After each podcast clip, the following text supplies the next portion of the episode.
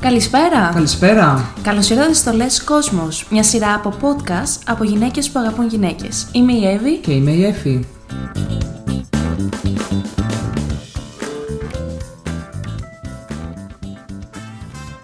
Συνεχίζουμε λοιπόν με το δεύτερο part του πέμπτου επεισοδίου. Αν δεν έχετε ακούσει το part 1, μπορείτε να το τσεκάρετε τώρα. Πιάνω από αυτό που λες, συγγνώμη, Ναι, ναι. και όντως νομίζω ότι είναι πολύ σημαντικό λίγο να μιλήσουμε για το νομικό πλαίσιο όσον αφορά τα γκέι ζευγάρια στην κάθε χώρα ξεχωριστά. Εάν μπορώ να μιλήσω για την Ελλάδα, τα πράγματα εδώ πέρα εντάξει είναι πολύ πίσω σε νομικό επίπεδο. Τώρα ήταν μια πολύ μεγάλη καινοτομία το ότι πριν τρία χρόνια, αν δεν κάνω λάθος, έγινε δεκτό το νομοσχέδιο για το σύμφωνο συμβίωσης μεταξύ ομοφυλόφιλων ζευγαριών. Παρ' όλα αυτά, σε ό,τι αφορά το θέμα του γάμου, αλλά και της υιοθεσίας από ομόφυλα ζευγάρια, τα πράγματα δεν είναι πολύ ευίωνα προς το παρόν. Διάβαζα μάλιστα ότι προσπαθεί ο κράτος να περάσει ένα νομοσχέδιο που να επιτρέπει την αναγνώριση των τέκνων των ομόφυλων ζευγαριών σαν νόμιμα τέκνα, ακόμα και για ζευγάρια τα οποία βρίσκονται στο εξωτερικό και τα οποία έχουν ο ένας από τους δύο ελληνική υπηκότητα, δεν δέχονται στο παρόν να αναγνωριστεί η ελληνική υπηκότητα και στα παιδιά τους. Και τώρα γίνονται μάλιστα κάποιες προσπάθειες να περάσει αυτό, γιατί ήδη υπάρχει σαν οδηγία της Ευρωπαϊκής Ένωσης, αλλά το ελληνικό κράτος δεν την έχει ενσωματώσει ακόμη. Ένα πράγμα μόνο κάνει εικόνα πάνω σε αυτό που λες Σίλια, ότι ε, είμαι εγώ με την Εύη τώρα και έχουμε ένα παιδί στην Ελλάδα. Ωραία. Δεν έχουμε αναγνωριστεί, ή τουλάχιστον ο ένας, από- η μία από τους δύο που δεν έχει γεννήσει το παιδί, δεν έχει αναγνωριστεί ω νο- ως νόμιμος γονέας. Και σκέψου τώρα ότι κάτι παθαίνει η, η φυσική μητέρα και μένει το παιδί μόνο του με την άλλη μητέρα. Που αυτή τη μητέρα έχει γνωρίσει και δεν θα αλλάξει αυτό. Και σκέψου τώρα ότι σε πόσες διαδικασίες σκληρές μπαίνουν αυτοί οι άνθρωποι, θες το ένα, θες το άλλο και δεν μπορεί να αναγνωριστεί αυτό το πράγμα. Είναι, Σίγουρα, είναι, είναι απίστευτο, είναι απίστευτο. Είναι απίστευτο. Είναι Και νομίζω απίστευτο. ότι α- αποτρέπει πάρα πολλά ομόφυλα ζευγάρια από το να υιοθετήσουν ή να κάνουν παιδί δικό τους. Γιατί υπάρχει. Ε, για ένας πες μου εσύ. πρόβλημα Ε, βέβαια. ακριβώς. Δηλαδή, Άμα και ξέρεις- Πώς να φέρεις έτσι ένα παιδί στον κόσμο; Ε, μα ναι. Πώς είναι στις χώρες που ζείτε εσείς; Θα μιλήσω εγώ για την Αγγλία. Όσο αφορά την υιοθεσία και το σύμφωνο συμβίωσης, αυτό ήρθε σε ισχύ το 2005. Το 2013 επιτράπηκε ο γάμος στο Δημαρχείο. Οπότε ετοιμάζουμε τα προσκλητήρια τώρα σιγά σιγά. μη. Τέλεια. Οπότε ναι, υπάρχει το νομικό πλαίσιο εδώ και χρόνια. Δεν υπάρχει κανένα πρόβλημα στα γκέι ζευγάρια να υιοθετήσουν ή να παντρευτούν. Και όσο αφορά τα εργασιακά, υπάρχει μια σχετική νομοθεσία από το 2010 που έρχεται από την Ευρωπαϊκή Ένωση και απαγορεύει οποιασδήποτε μορφής διάκρισης σε γκέι άτομα και τρανς άτομα στον εργασιακό χώρο, είτε πρόκειται για όταν θέλεις να κάνεις αίτηση για μια δουλειά είτε κατά τη διάρκεια της συνέντευξης, είτε φυσικά όταν ήδη δουλεύεις για κάποια εταιρεία, απαγορεύεται να σου κάνουν οποιοδήποτε bullying, οποιαδήποτε διάκριση, πας τους κάνεις report, πας στο δικαστήριο, υπάρχουν νομικές κυρώσεις που όντως υπάρχουν, δεν είναι ε, λόγια Αυτό του αέρα. νομοθετικά ισχύει και στην Ελλάδα. Δηλαδή υπάρχει νομοθεσία η οποία προβλέπει ότι απαγορεύεται η οποιαδήποτε διάκριση είτε αφορά το φύλο, είτε την σεξουαλική προτίμηση, είτε τις ιδεολογίες, οτιδήποτε. Όμως σε πρακτικό επίπεδο αυτό δεν ισχύει πάντα.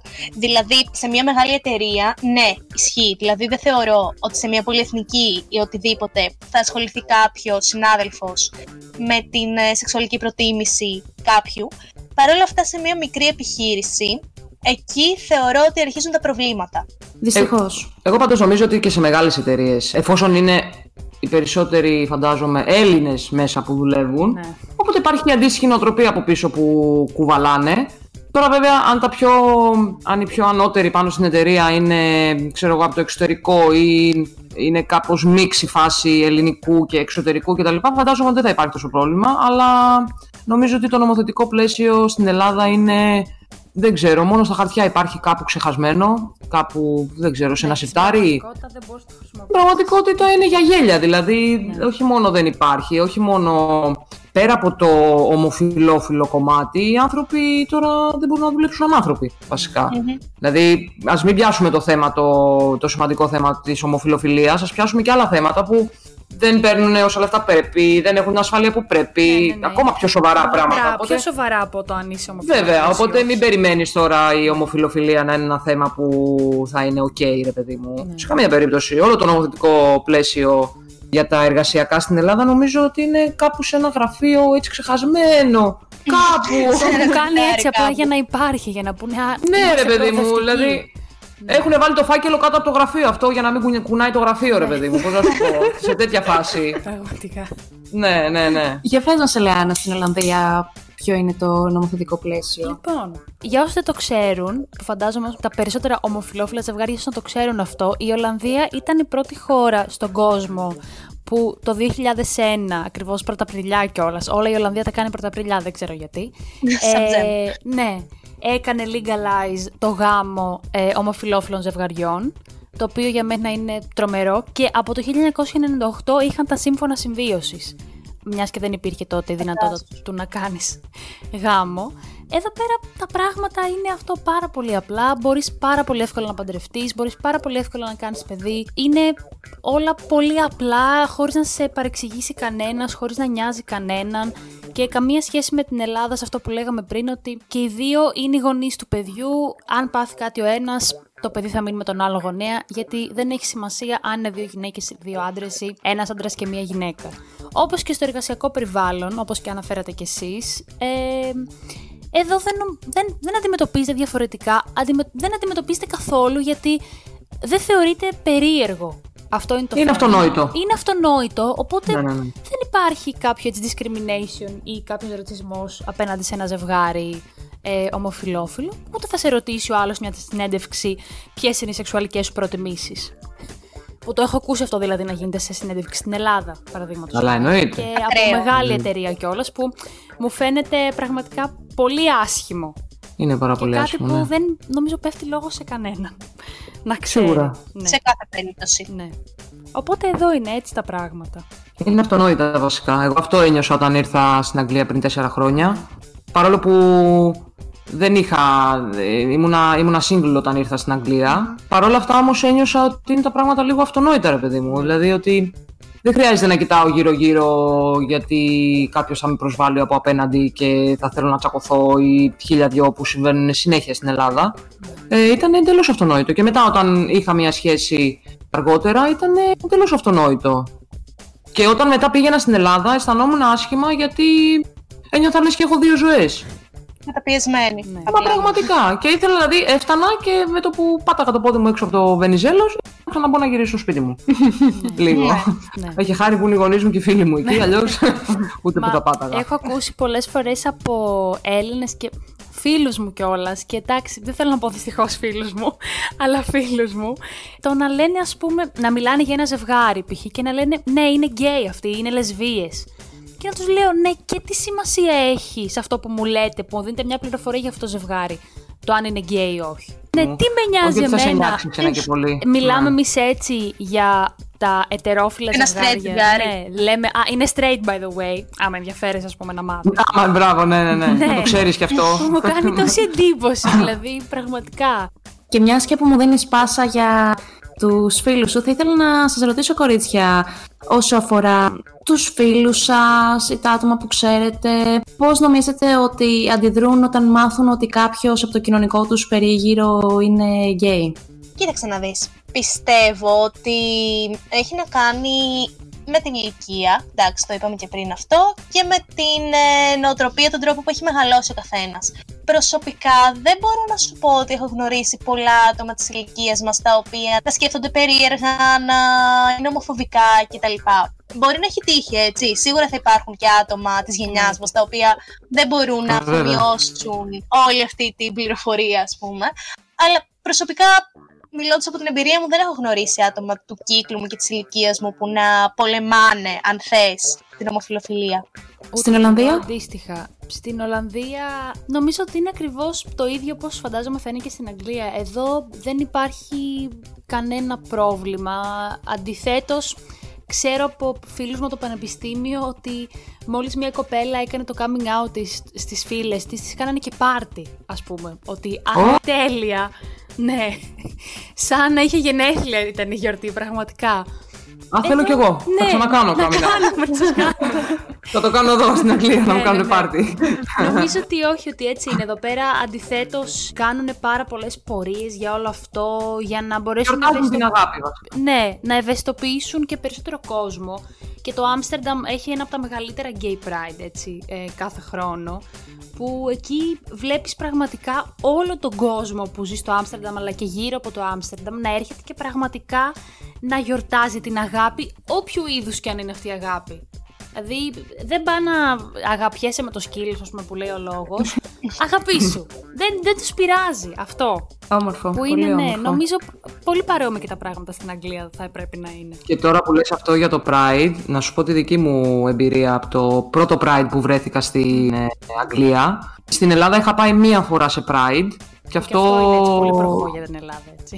Ναι. πάρα πολύ προχώ, πάρα πολύ προχώ. Ε, βέβαια απέχει έτη φωτός από τον πολιτισμό που δείχνουν οι άλλες χώρες απέναντι στο Pride.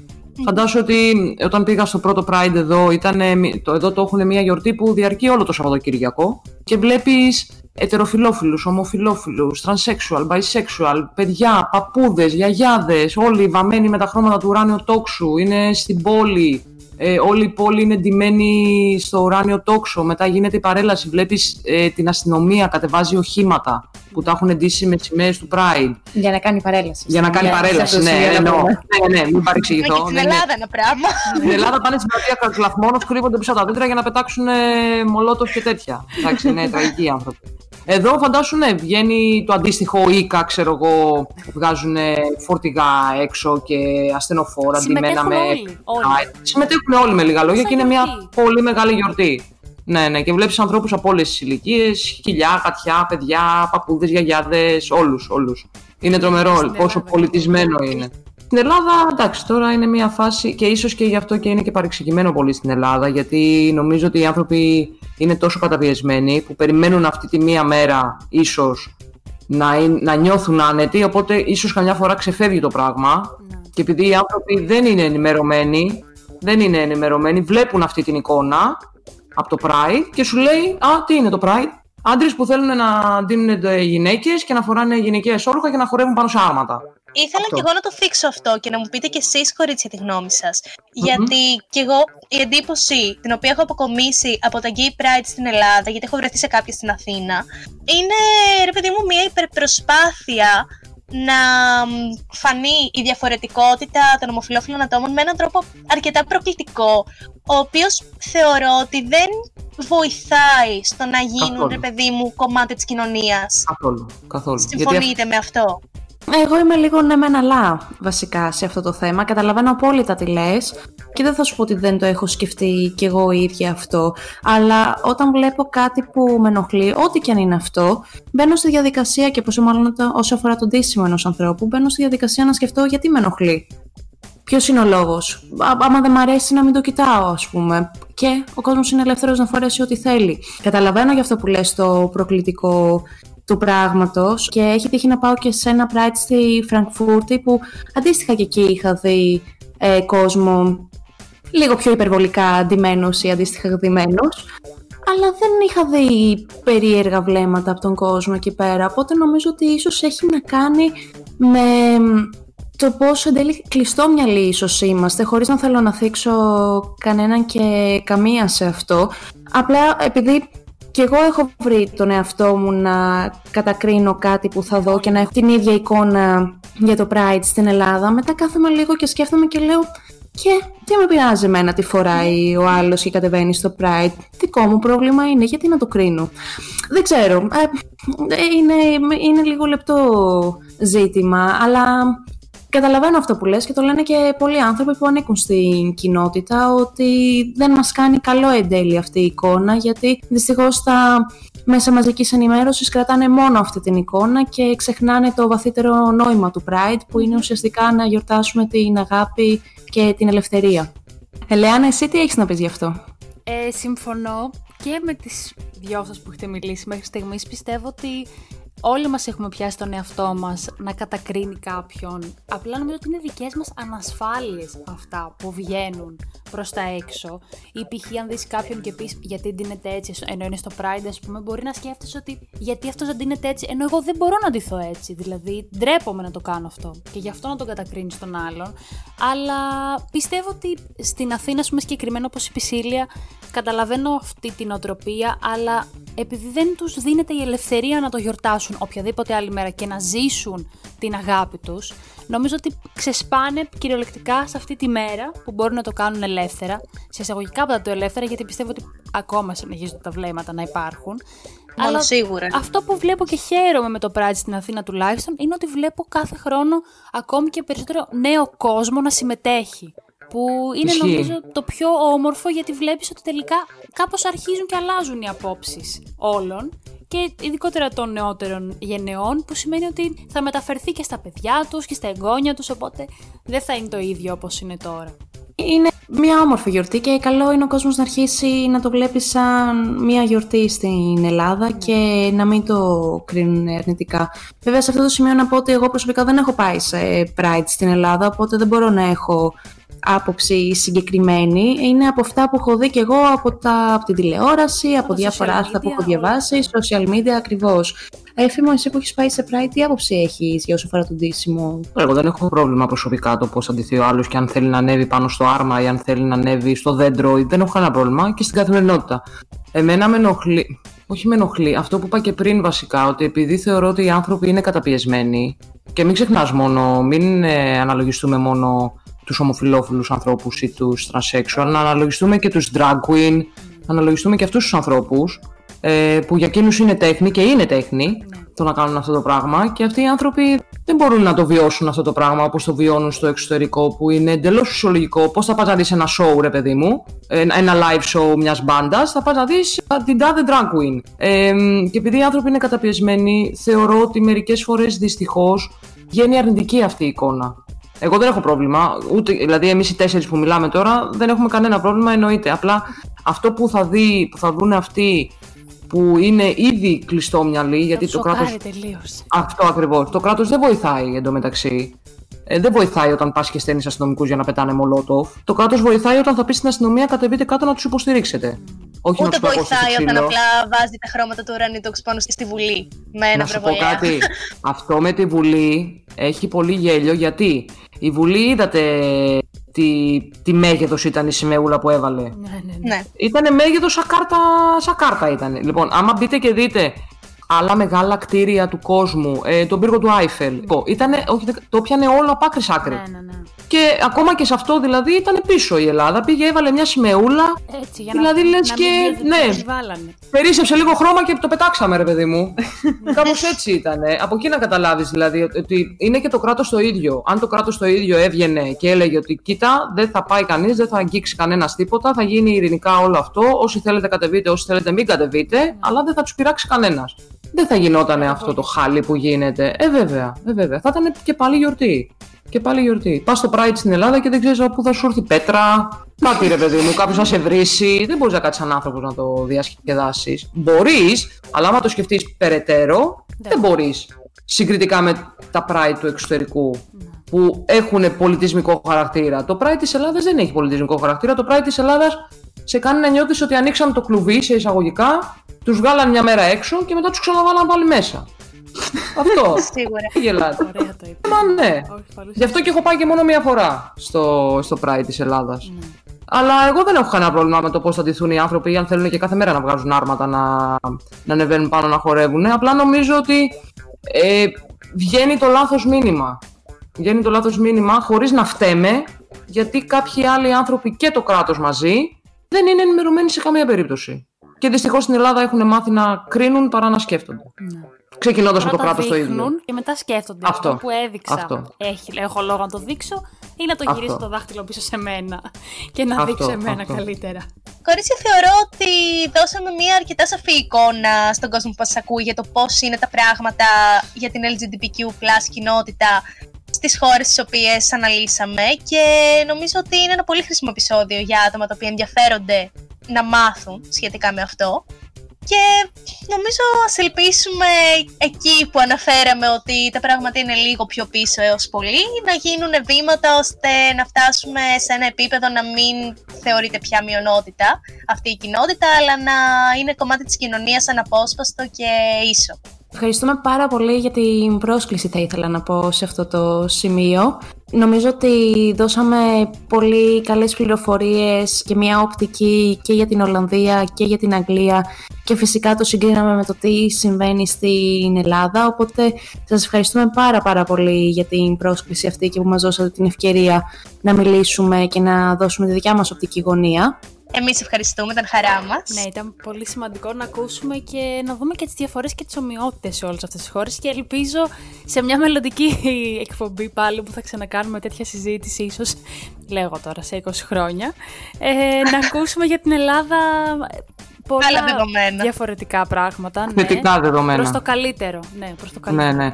Σίγουρα το θέμα είναι ότι όπου και να μένουμε, σε όποια χώρα και να μένουμε ή πρόκειται να μείνουμε ή να φύγουμε ή οτιδήποτε, είναι πάντα όλα τα θέματα να αντιμετωπίζονται με γνώμονα την αγάπη και το σεβασμό απέναντι στους ανθρώπους, είτε είναι κόκκινη, κίτρινη, gay, straight, transsexual, οτιδήποτε. Ο μόνος γνώμονας πρέπει να είναι η αγάπη και τίποτε άλλο σε όποια χώρα. Αυτό. Ακριβώς. Και ευχαριστούμε και πάρα πάρα πάρα πολύ για αυτή την όμορφη κουβέντα. Εννοείται και εμείς που ήσασταν εδώ και συζητήσαμε. Τέλεια. Ωραία. Τέλεια. Θα λέμε σε ένα επόμενο επεισόδιο. Θα ξαναβρεθούμε. Αυτό είναι το μόνο σίγουρο. Σίγουρα.